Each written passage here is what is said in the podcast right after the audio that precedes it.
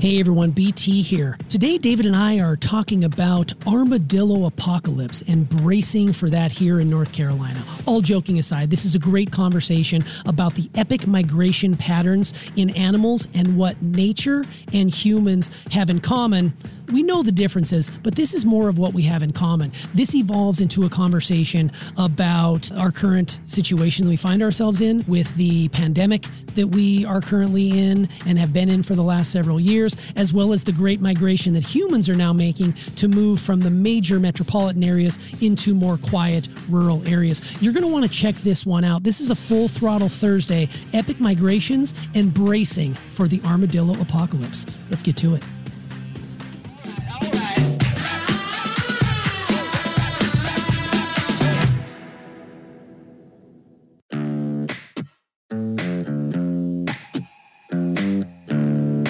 Successful people learn how to make their mind work for them.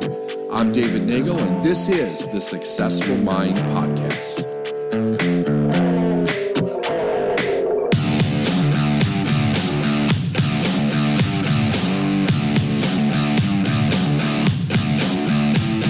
All right, so hey, welcome back.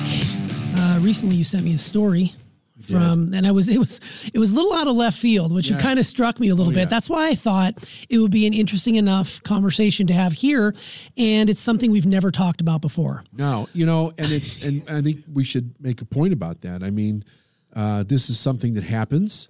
Um, it's uh, uh, it's happening more and more, and we've known about it, um, but for various reasons, we haven't really we haven't really talked about it. That's right. So, what exactly are we talking about today? Well, why don't you why don't you introduce it? So, yeah. So, really, what this boils down to is you sent me a news article that had to do with armadillos migrating from their southern lands and they're eventually making their way into the western part of North Carolina. Now, currently, we live in the central part of North Carolina, so we have not seen any armadillos here. However, it has been known that they are slowly making their migration this way, and who knows, it's only a matter of time maybe before we've seen them. So, I guess the question I had to start with is have you ever seen an armadillo period in the in the wild? Yeah, I have. You have? I Okay. have. I have. And um, in the wa- well, I'll tell you where I where I saw them. Uh, this is going back quite a lot of years. Uh, but there was a period of time when I was going back and forth between Illinois and Florida, Sure. and there were extraordinary amount of armadillos that had been hit by cars uh, on the side of the road in Florida. And then I found out that it's a thing, like they're infested uh, with armadillos in Florida, which I didn't even know. So Did not know it was kind of like, oh, this is this is very interesting. The other thing that was like a bit of it, and my a friend of mine used to make the craziest jokes about this. They have a bug in Florida called a love bug, and um, so and I think that it's it's like once a year, like in May or something, that these things come out. These love bugs, Sure. and they're so thick that you can't drive five feet without having your windows so plastered by these love bugs when you're driving in the car that you have to stop and, and clean your windows off. It's horrific. Right. And I I didn't know about these, and I was driving down there, and it I was literally pulling over almost every other gas station exit to get the scraper out and water and get it off the windows. And then they were telling me that it eats the paint. There's an acid in their blood, and it eats the paint on your car and all this. And I had happened to mention it to a friend of mine, and he said, "Wait." He says, "You don't even know the story about these love bugs yet." The love bug. and I and I was like, "What's the story?" He said, "Apparently, um, there is a uh, uh, a bird, an invasive bird or something that was brought into Florida, and this bird is eating something that they don't want it to eat. So they thought." Let's see if we can if we can bring something in that the bird will eat, so it leaves a, it leaves alone whatever species it seems to be devouring. And somebody decided to bring these love bugs in. I don't know if they either come from Africa or South America or something, and they're, they're an invasive species. These loves these love bugs, right? But they're like, okay, but the birds will eat them, so we won't have a problem. So they bring them and they let these things loose in Florida, and the birds don't even fucking like them. oh. And he's like, you'd think that somebody would say, "Can we test it?" Where's the science? Right. Can we can we have a bird try one and see if it likes it? doesn't like it, not interested. So now the love bugs are like they're they're everywhere. So when I saw when I saw this article, which I'll also get into the psychology behind this thing in a little bit, but it reminded me of that. And then uh, our our our friend and and um, uh, uh, our friend and and and, and colleague is the word I'm looking for. right. My God. Um, Angelique Ruers recently moved to Florida a few years ago, and she was telling me like her yard's like a zoo. It's like armadillos and peacocks and love right. bugs and giant freaking lizards in the car. You know, it's uh it's kind of like living it in a zoo it's, down down there. And now they're coming up here. I know. Now they're making their right. way towards us. Right. and to be honest with you when i first read this article and i started looking at armadillos the only armadillo i've ever seen has been on the side of the road and that was a couple summers ago driving through texas. That's it. And it was ah. dead deader than a doornail. Texas. so they're all over down okay. in texas and oklahoma and all that. We don't have them where i come from in montana. It's just too way cold. too damn cold. So too far to walk it's too far. it's, it's a long it's a long hiatus. However this made made me go even deeper into talking talking about like epic migration stories like and and we'll tie in you know a little bit about migrations and the thought process behind it because we promise you there is a lesson within this lesson that yeah. we're going to be talking about but it got me to go through this. I, I, came across a fascinating article by reader's digest. Remember the reader's digest? I sucker is still remember. around apparently. What's that? It's still around. I mean i, I loved that magazine yeah. as a kid. I don't want to go on too much of a tangent but i used to live for the reader's digest. My grandma would have it. She'd finish it. She'd throw it my way that and the National Enquirer. I'm telling you, my two the favorite National guilty. Enquirer. My two favorite. I thought you were going to say National, National Geographic. Geographic. Yes. Well, National Geographic just for the nudies. The nudies. Yes, yeah, well, it was that, artistic. So that, it, was, artistic. It was it was, it was very well done. But yes. I, the Reader's Digest and National Enquirer, my two guilty pleasures. But there was this article about the ten of the most epic animal migrations, and I'm not going to go through each one of them. But I thought this would be a good opportunity for us to have a conversation about, you know, how nature goes about doing things and how humans go about doing things. So let me first of all, let me share some of these. And and Please some do. of these you've talked about before. Like the monarch butterfly, for example. Yeah. Their migration is so long that the article says it takes sometimes four and five generations to travel from their Mexican wintering grounds into the northern United States. So it's not just they go and they hang out for a while, then they come back. It takes generations for them to make that migration. I thought that was very, very interesting. I'd never heard that before. And there's as many as 300 million of them make a journey every year. Now, that just shocks me the fact that there's that many butterflies period making this trip north. Here's another one that I thought was interesting humpback whales. You hear a lot about these. They will travel 9,000 miles round trip between their migration, between where they go to spawn and where yeah. they live. 9,000 miles. And because they're so damn big, to go from Alaska to Hawaii sometimes takes them as little as 36 days.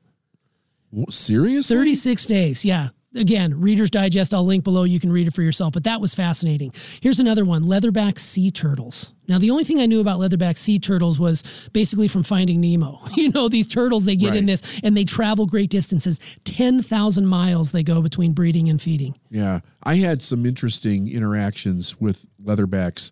Um, when I was uh, I was diving uh, off the coast of Maui, and we were diving in a um, uh, what basically was a collapsed it was a caldera right? A collapsed volcano right sure. off there. And the there was all kinds of all kinds of, of different things to see down there. But as you would make your way kind of out of the opening of the caldera and you were going back to the to the boat you had the the the ability to interact with these sea turtles. And number one you're not allowed to touch them right? Sure. But they will literally come up to your face mask, you know, and it was the coolest freaking thing. It was absolutely amazing. And then, of course, they give you the horror story about, you know, uh, straws in the water, right. and 10 pounds of plastic in their gut, and sure. warming, and, you know, all that stuff. But, um, yeah, there was a there was a whole thing about that. So fin- whatever, finish what you were saying. Yeah, and they're so the, well, the cool thing about sea turtles is they're so old. Like they they live like a right. long time. Like how they, long do they live? I'm not exactly sure. This article didn't go into that, but I remember they have a long lifespan. And I, I've swum with some turtles before. It's a very cool experience. They'll come right up to you. They're very friendly. Not as friendly as dolphins, of course, but um, yeah, I, I just thought it was fascinating. They will go 10,000 miles between where they breed and where they feed, which is shocking. So I got two more um, the wildebeest, and we've all seen the stories uh, of the great wildebeest migrations and them crossing the river. This is what was fascinating. They'll go 500 miles, which doesn't sound like a lot between Tanzania and Kenya. I personally haven't walked 5,000 miles uh, recently, so it's probably quite difficult. Or, and you didn't cross a river. I didn't so. cross a river. Two million of them make the trip and 250,000 of those will not survive that river crossing. Because, Because not only crocodiles? because of the crocodile infested Mara River or from attack on the other side it's ba- it's basically a buffet. The lions are there the hyenas are there. They just sit on the other side of the river and wait. And because the only way to get to where they're going is to cross that river. And you've seen the these migrations. I think they're so big you can even see them from space. They kick up so much dust.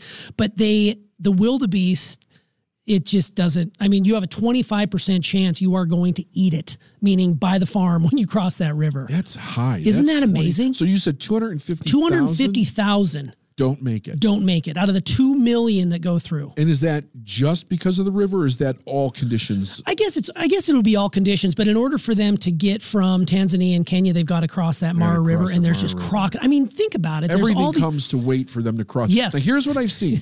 I've seen the I've seen the videos of this where they show them all lining up at the river and they know that there's crocodiles in the river, right? So they're they're like it's more and more pressure, more and more pressure, more and more pressure until they start falling in Yes. and have to go. And then it's this mad mad rush, but then that's the feeding time. Yeah. That's when they come that's when the the, the crocs start going in. and the lions and Yeah. like all the predators Right. start showing just up hanging there. out. Like the whole the entire It- uh, honestly, it's chain. like it's like showing up at a buffet. It's like they're just showing up, waiting. What do you want? Oh, that one looks good. And I always tell, I always make this joke with my family that if we ever get stuck in a situation where there's a wild animal chasing us, I only need to beat one of you.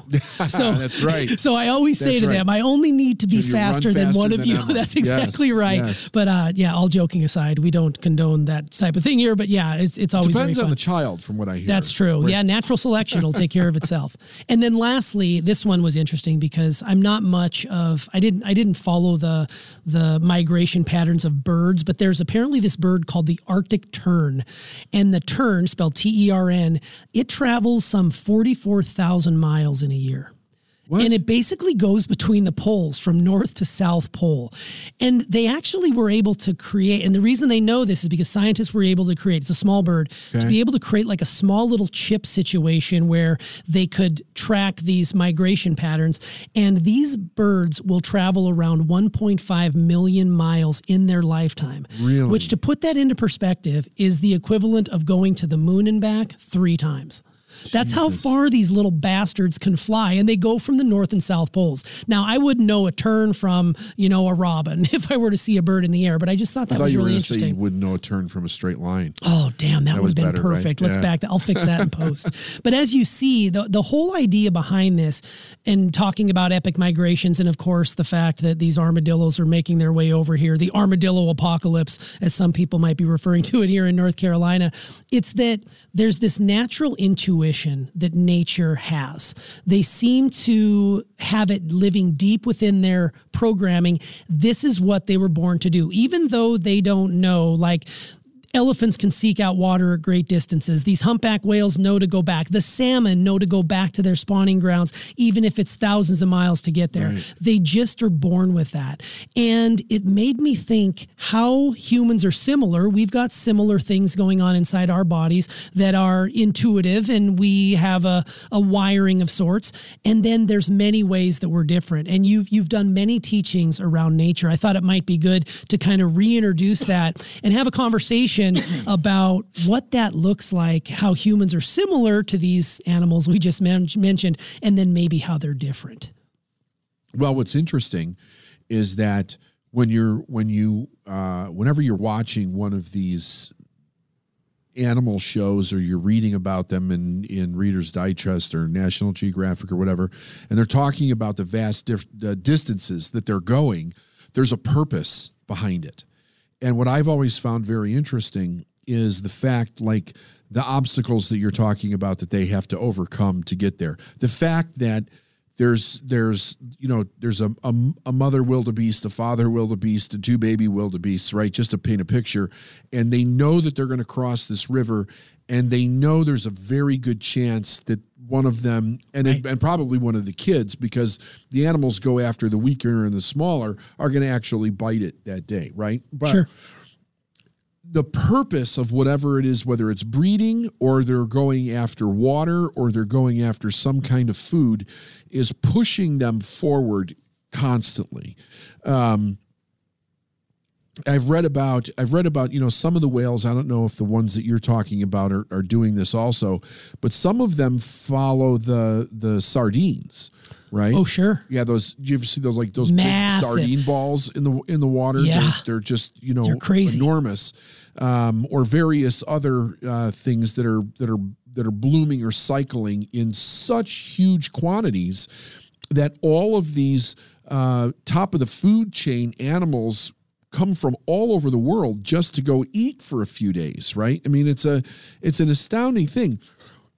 But what I what I find interesting, like there's this parallel, and the parallel is that a significant purpose will push any life form to go above and beyond what you would think would be normal, uh, or face its own demise because it has to fulfill that purpose. And it was actually this morning I was doing a teaching for a group of individuals, and we were talking about work ethic.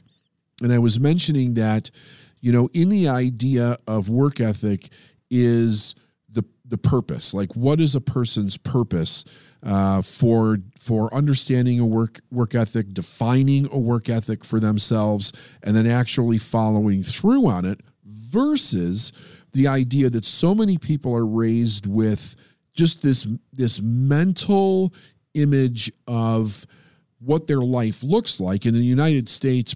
I don't know when this actually started. I probably should know this, but I don't. When the idea of the American dream showed up originally, but you know, the American dream is basically you you grow up, you go to work, you get a job, you get a paycheck. That creates your life, and it creates uh, um, some amount of safety or stability in a person's life. But what's not there is a vision. There's no purpose there. The purpose was shifted for human beings to the idea of certainty and safety. But nowhere do we see that in the animal kingdom anywhere. I mean, um, there. A matter of fact, you see the opposite. And and I in in my mind as you're telling me about this, I see those wildebeest because I've seen the show where they're on the edge of the river and they're all nervous about going in the river because they know that it's just loaded with crocodiles that are enormous, right? And rip them in half. And yet this intense purpose to move forward, to literally face their own death in order to move the species forward is there. And that's and that is also there in human beings. Like the idea that we would we would push past our own identity. We would push past weaknesses. We would push past whatever our parents, our grandparents, our great grandparents, our great great great grandparents would say. This is what constitutes uh, a life, or a well rounded life, or a well balanced life. But what human beings did, though, T, is they, that's why it's called the dream, I Sure. think, right? The dream is now the, the image, the fantasy. It replaces the natural purpose with one that is manipulated by people in order to get human beings to do what they wanted them to do instead of following that purpose that drives all life forms in a specific direction. So it'd be interesting to find out when that actually showed up. Did you look it up? I did. I, I got it on the fly right here. So apparently, the American Dream, the term itself was coined in 1931 31. by a gentleman by the name of James Truslow Adams. And this is his quote saying that life should be better and richer and fuller for everyone, with opportunity for each according to ability or achievement, regardless of social class class, excuse me, or circumstances of birth. So yeah, 1931, this American ethos that we call the American dream was first coined by James Truslow Adams. So there you go. That's fascinating. So, what other significant events happened around 1931? Exactly. Right?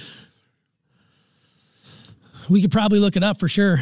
I mean, Yeah, well, here's what's interesting about this, right? So, the the the Roaring Twenties were the Roaring oh, Twenties right. because we came out of a pandemic, right? That big flu pandemic in mm-hmm. 1918.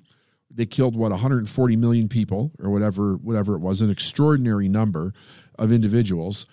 We finally get free from that. We have the Roaring Twenties, and then following the Roaring Twenties, we end up in the Depression.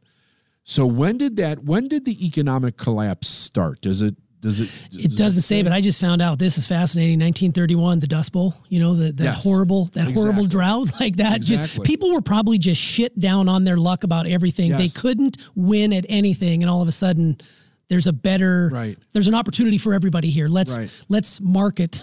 The, the American dream Yeah. to give people something to look forward to because probably what you're saying they didn't have a lot to look forward to back then They at really, that time. They really didn't. We did not have the education combined with the technology to provide that in in scale for all of humanity. But what's fascinating about that dream is that it was what just 15 years later. It well maybe a little bit no about 15 years later I think around 1945 the end of World War II where it started to become probable and practical for people to be able to do that because we have this huge revolution uh, in technology and business uh, after you know through the war and then after the war, which allows people, which affords people the ability to be able to go get even a mediocre education and come out and to get the house and the 2.5 kids and and be able to kind of live that that picture. But it's not what was in the heart and the minds of people that did that. It was what was in the words of somebody else putting that image into their mind that created it. Now, Sure. as I was telling the folks this morning that I was talking to, I think that what's probably uh, very true about that is that it was probably very productive for the for that time uh, in history because they didn't have that before. They they were like if you if you I think there's actually documentaries about the Dust Bowl that you can watch. I mean, it was a crazy ass time when all the topsoil in the Midwest and the farming, you know, what we call over the flyover states now, just blew away in the dust. Uh, and, you know, farms just dried up and blew away. So people were they were stranded. They had to move back to cities in order to be able to provide for their families. And people starved to death. And then the, the depression showed up. Like it was it was a crazy time. When everything is falling apart, what's the vision? right. what's the dream right so um in with the idea of like well where do the armadillos come into this there were a couple of things that i thought was fascinating about this. One i noticed the media is doing anything to play off of the idea of fear that there's something that's coming after you. Oh, sure. it is it is 99% of everything that's coming across in different different media platforms. There's something there's something coming to get you. I mean right now as we do this podcast there's that whole o variant that just showed up. Right. and then now everybody's freaking out about this variant and is it worse and blah blah blah. And they're starting to shut things down. And what you know i mean it's look at the time that it's happening. Look at all of the other circumstances that are happening around it. Um, but it was kind of like here's this armadillo. Like like do we care that the armadillo is moving? Don't animals do stuff like this all the time? But it was almost as if you need to you need to be on the watch out because this thing this invasion of species is is moving to the north and then, then they tied it to global warming. And it's a whole narrative that gets that gets entrained into people's minds that it's not just because what I also think about that's fascinating about this is it's not just the things that we do need to be concerned with, like the ovarian. It is let's put as many things on the table to get people in that mindset of being scared to move in a direction, period. Because then they'll move in the direction that we want them to move in. And they're not following that purpose, right? The armadillo's following its purpose, right? It it's it's like we're breaking out, we're going someplace else. We Right. hear that there's nice winters up there or whatever. So so they're moving. But that's why I sent it to you. I just I think that the the whole idea is really interesting when it comes to the minds of individuals are so manipulated so easily because um, and I think who was the one? Th- was this the CIA that did this? It might have been the CIA that did it. There was a study that was done um, that they showed that if you could keep people in fear for two months, that you could basically program their mind to accept anything. And I, it might have been the CIA, it might have been some other branch that that did it. Uh, but but what it does is is that a person does not have something solid to really grab onto psychologically you keep them in this idea in their mind that there's something that's coming after them and they become extremely programmable uh, in that situation. They'll buy into anything at that point. Well, I'm so glad you bring that up, and I love the the angle that we're taking here because I think it's really important. So the original article you sent me was actually from a local Fox News Fox affiliate Yeah. here, and that was dated November 19th, 2021. So I started doing some digging on that, and I found a similar article about armadillos moving into you know parts of you know North Carolina and that was in 2011. So this isn't anything new, right? Uh-huh. And the, it's interesting that you bring up that they they have this come out, you know, a few weeks prior because it does get you thinking something is coming to get you. Even though you know armadillos, they're kind of scary looking too. So people think of that. Oh, there's always something out there. The big bad wolf is Right. out knocking at your door. So you have to be thinking a little bit about it. But I was fascinated. This is this is not um, new news. This Right. is an old news story because migration patterns change based on the weather all the time. Now, we could talk about climate change. We don't discount that. We know that things have changed here and there, but we always find a way to right ourselves. I think that is that is Yeah. important to note here. And I think that with the armadillos, as to bring it back around, this isn't the first time they've made their way to the state, and it won't be the last time either. Right. Which I think is really fascinating. Just to kind of tidy up one little bow you mentioned, you did talk about a uh, Dust Bowl documentary. Yeah. There's one by Ken Burns, who I mean, Ken Burns is an amazing filmmaker. He did one. I don't know exactly when. It was a PBS. It was a PBS documentary, but just looking at some of the graphic images, Was it called Dust Bowl? it was called the Dust Bowl. Yeah, that's yeah, it. and it's it chronicles the worst man-made ecological disaster in American history. And this, just the images itself of people getting their picture taken with behind them just like looks like a mountain of dust coming their Yeah. way it's extremely frightening. So it's really interesting to see how you know this conversation that we're having today sort of isn't a new conversation but it's a conversation that people need to be having i think. And it's important. And i i also like the I liken it to the early days of the pandemic when we all were sort of stuck in our homes and we didn't go anywhere. And you heard of places like uh, India, the the the the world the, the air was getting cleaner. People weren't out moving Uh, oh, yeah, about as much. yeah. The smog sort of parted from some of our major cities, and the They were talking about animals. that in California. Yeah, exactly. And the animals started coming back more and more frequently. It's because we sort of took a pause. Now, clearly the pandemic is still going on. We're not as in our homes now as we were, but with the O variant and all these other things, there is another wave of fear that's probably coming. But I think what's important to remember is that when we do take a pause like that, nature does benefit in some ways, whether it's people aren't out fishing as much, people aren't out harvesting as much, Right. people aren't doing those sorts of things. So getting back to the great migrations and and how these animals do it, humans too are migrating. I mean, we're seeing we're seeing major cities start to become um, places where people don't want to live, and they want to go to a place where they're maybe around less people, maybe they've got lawns, and maybe they've got trees, and you're starting to see this sort of great migration happen with humans as well. So I guess that's another way. And, but and look, and also like it's a really great point because look at some of the things that are causing people's to leave, people to leave major cities. Is the homeless population has exploded? Sure.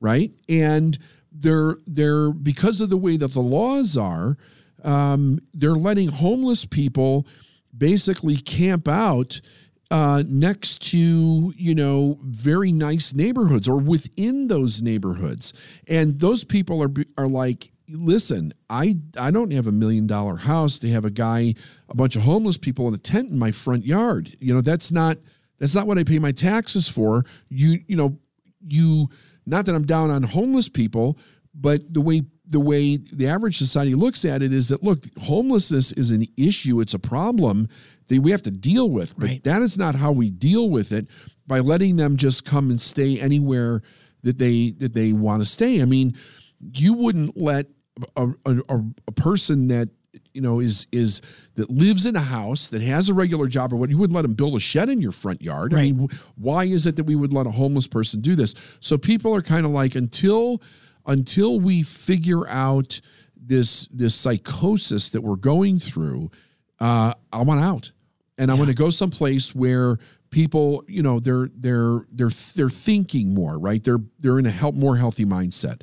So yeah, so they leave. They they leave. Totally. They go to other towns. Yeah, and we're you know we see it in in nature, we see it now in humans. This great need to go to somewhere better, and for many people, that better means leaving the cities and going to Yeah. live in more you know less populated areas. I mean, you know, I'm building property in Montana. We've talked about relocating down the road, having a place to go that's interior, that's not at these major centers. It's not from fear, it's from what do I want in this life? Where do I find myself and where do I want to be? And I think that's where, you know, humans are very similar to animals is we do have an instinct. We do have this this pull.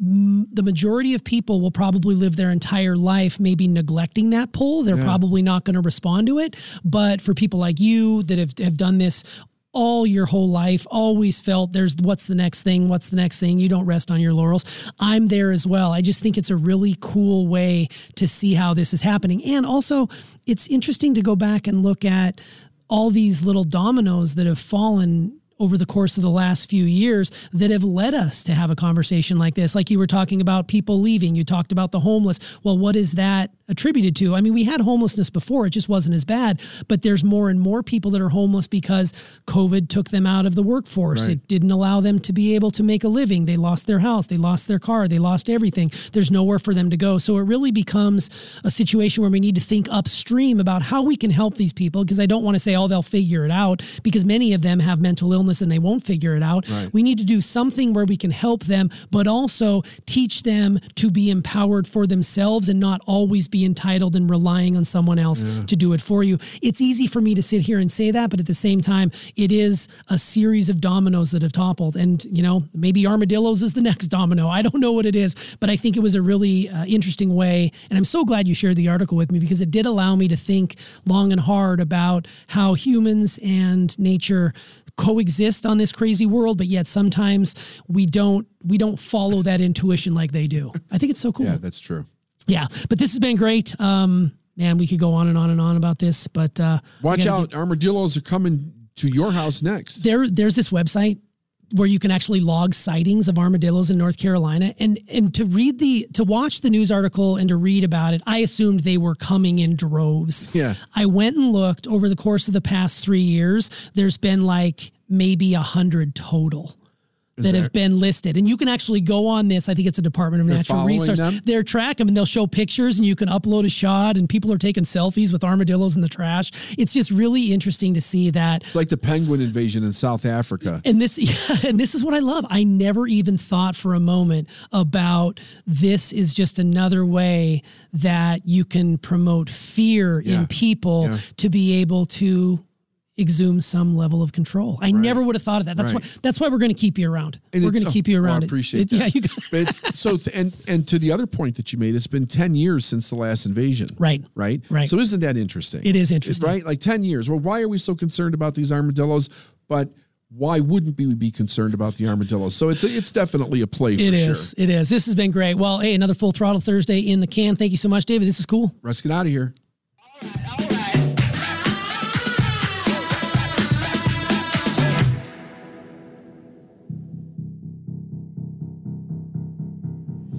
Hey everyone, thanks so much. We hope you enjoyed this conversation about the epic migrations, not only on the human side of things, but also on the animal side of things. Fascinating stuff. Hopefully, we got most of our stuff right. And uh, we'd love to hear a little bit more about what you think about this conversation. I had no idea that we would be talking about the media and how uh, a, a perpetuation of fear can be taken from something as simple as this. Is that their plan? I don't exactly know. It feels like it might be, but we will never know. But I think this really cool. So do us a favor, go down below, leave us a comment, be sure and share this with someone, and uh, give us a thumbs up and ring that bell so you get all sorts of great content just like this. In the meantime, have a great rest of your day, and we'll see you on the next Successful Mind podcast. I'm off to scout some armadillos.